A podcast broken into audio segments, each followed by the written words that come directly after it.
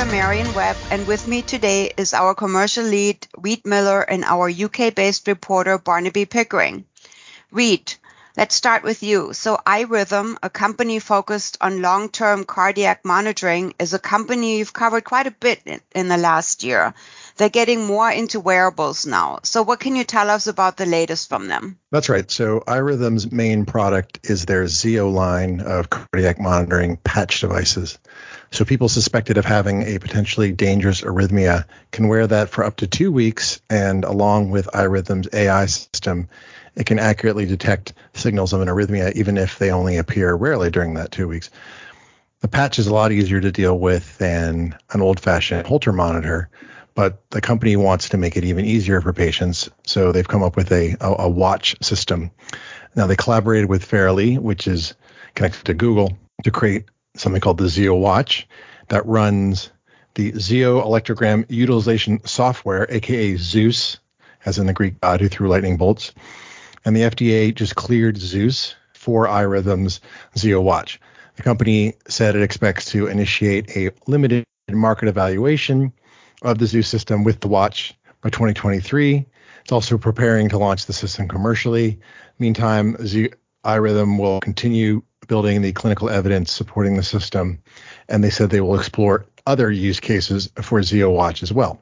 Speaking of watches that do more than just tell time, you've also written a lot about Withings, which markets patient centered, medical grade, non invasive health monitoring devices, including smartwatches. So they also recently announced the plan to get more involved in trials. Is that correct? Yeah, that's right. So Medable, which is a Silicon Valley company that is focused on decentralized clinical trials, they have a decentralized clinical trial platform and software uh, program and it's partnering with wearables maker Withings Health Solutions to help patients participate more in clinical trials uh, from home or at least remotely.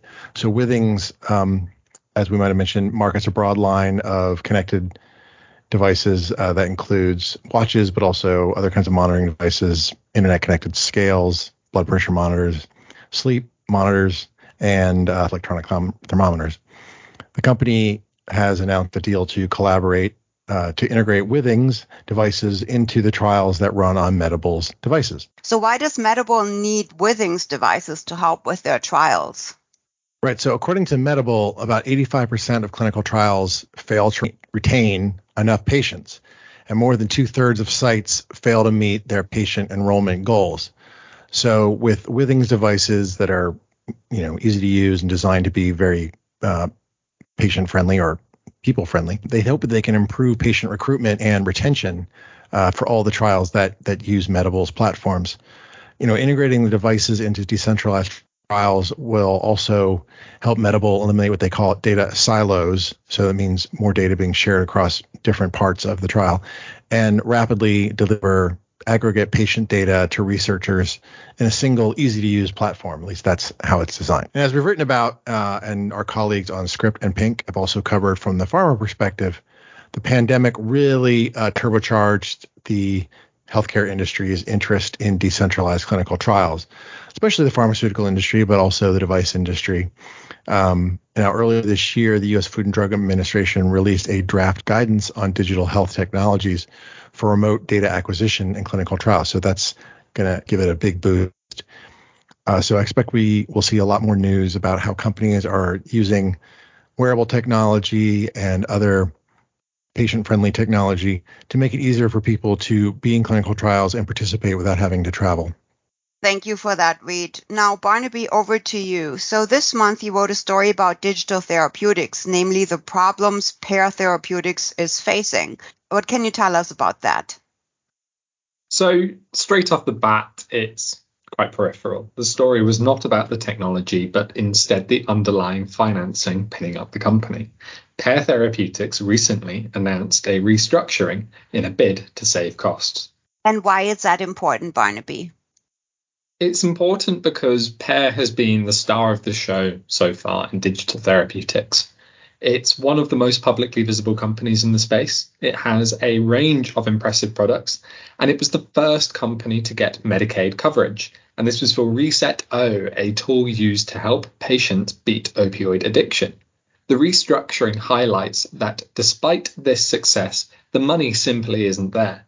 Marie Thibault of BTIG wrote that the restructuring should, quote, extend Pear's cash runway and delay its next financing round. This puts digital therapeutics in a tricky spot. If a company that has received nearly half a billion dollars in funding, and that is before its SPAC deal, can't make it with products that help patients manage serious life threatening conditions like opioid addictions, with the handsome reimbursement that comes with it, what hope is there for smaller companies tackling softer issues like mental health? Personally, I think the sector will have to see some consolidation or maybe even slight collapse over the next few years. Digital therapeutics are great on paper and there is significant evidence showing that they work. But I ultimately think that patients and payers are always going to be more comfortable paying for a physical treatment, a pill, or a device. This could mean, though, that pharma companies go on a shopping spree and grab these technologies and companies for cheap. But over to you now, Marion. You are working on a series on age tech. For readers who are not familiar with the term, would you mind explaining what age tech is and give some examples into your coverage? Sure, Barnaby. So age tech is a very broad term that includes smart sensors and other technologies to ensure that a home is functionally equipped to help people age in place, as well as stay as healthy and mobile as they can while they're aging in place. It also encompasses wearables such as smartwatches that help a person monitor certain health parameters. Just think of the Apple Watch that provides information related to your heart, to your sleep, blood oxygen levels, or the Google Home voice assistant device for seniors. And then, of course, the mobility devices that you see many elderly people use, such as canes and walkers and wheelchairs, which have become so much more sophisticated. And th- those are just some examples of age tech technologies out there. Yes. So, in your first story, the focus was very much on telehealth and remote monitoring. In the second story, you highlighted two companies in the mobility space. Perhaps you can highlight them a little bit here? Yes, so I had the opportunity to interview two companies in the mobility space, which are very different companies, but they're both developing technologies to help people with their gait and to stay mobile. So Denver, Colorado based Nymbl Science develop an app based program that gamifies fall and prevention and partners with insurance companies, including Medicare Advantage, to provide balance training exercises at home. I spoke with Nathan Estrada, who is the clinical VP for the company, and he told me that one in three adults fall every year, but only one in 800 older adults find themselves in a balance class. So the company is bringing the balance class to the home. I also spoke with Duncan Orrell Jones, who is the founder and CEO of Camino Robotics, a very different company. He started the company after watching his father, living with Parkinson's disease for almost 25 years and having a really hard time getting around on his walker. So Orrell Jones decided to build one that would help people get around much easier. Jay Goss from the venture capital company Wavemaker 360, who is also a financial backer of the company, calls it the Tesla of walkers. It integrates cameras, sensors, and AI to help prevent people from falling and to reduce their fear of falling, which is also a big issue in the senior com- community. The company will soon be in beta testing and will also go through the regulatory process here in the US to try to bring its next gen walker to the US market. Hopefully, sometime next year. Of course, that's pending regulatory approval. And this week, you're working on another story about mobility. That's right. So I'm working on a profile story on MedRhythms, which is a digital therapeutics company that is using clinical grade sensors, software, and music to help restore function lost to neurologic diseases, including Parkinson's, MS, and stroke.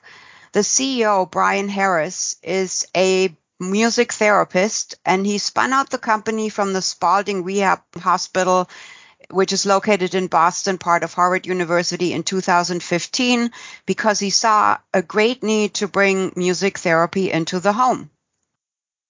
Thanks, Marion. That sounds really interesting, and we look forward to your continued coverage on age tech as well as other news from MedTech Insight.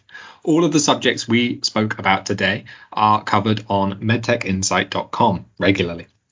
The archive of the Digital Health Roundup, all of our special podcasts, and our new MedTech Monthly podcast, which I just recorded can be accessed through our website. Just go to the podcasts link at the top of the page or directly through all of the major podcast platforms. Be sure to check out the pod that I recently produced with Dr. Robert Gabbay, Chief Scientific and Medical Officer for the American Diabetes Association.